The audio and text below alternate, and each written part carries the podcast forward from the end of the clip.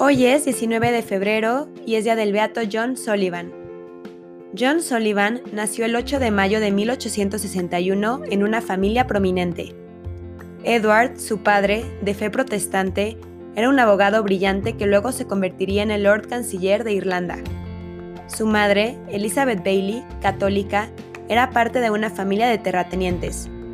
Como era la costumbre de la época, los niños varones en la familia fueron bautizados en la fe protestante del padre y las niñas fueron bautizadas como católicas. A sus 11 años, John fue enviado a colegios protestantes en Irlanda del Norte y en Dublín. Finalmente estudió Derecho y por un tiempo ejerció como abogado. Cuando John tenía 24 años, su padre murió repentinamente. Lo que John recibió como herencia le dio independencia financiera. Le gustaba vestir bien y fue considerado en su momento el hombre mejor vestido en Dublín. Después sucedió que durante este periodo realizó prolongados viajes por Europa. Se tomó tiempo para realizar excursiones a pie por Macedonia, Grecia y Asia Menor. Pasó varios meses en uno de los monasterios ortodoxos del monte Athos e incluso contempló la idea de ingresar allí como monje ortodoxo. Para la sorpresa de su familia, John Sullivan se convirtió a la Iglesia Católica a sus 35 años. Su decisión de ser católico lo llevó a cambiar su estilo de vida, como por ejemplo, despojó su habitación de cualquier cosa que pudiera ser considerada un lujo. La elegante ropa de Sullivan desapareció en favor de una vestimenta más normal. El 7 de septiembre de 1900, a la edad de 40 años, Sullivan entró en la Compañía de Jesús.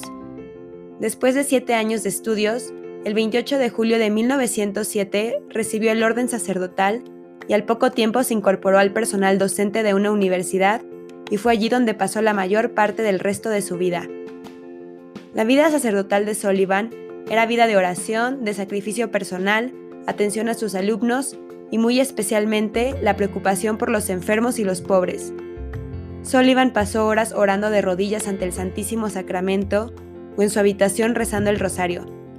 Otras muchas horas las pasó recorriendo los caminos de Irlanda para rezar por los enfermos, sobre todo por aquellos con enfermedades incurables. Desde la década de 1920 hasta su muerte en 1933, hubo muchos casos de sanación espiritual y física a través de la mediación de sus oraciones. John Sullivan murió el 19 de febrero a sus 72 años. Muchos de los que lo conocieron ya lo consideraban un santo. Varios milagros han sido atribuidos a la intercesión del beato John Sullivan, pero el milagro aprobado se refiere a lo ocurrido en 1954, cuando la dublinesa Delia Fran, teniendo un tumor canceroso en su cuello, oró al siervo de Dios pidiéndole su ayuda para recuperar la salud. El tumor desapareció sin explicación médica alguna. John Sullivan es un ejemplo de que la vida lujosa, los bienes materiales o cualquier cosa de este mundo no pueden satisfacer nuestros corazones.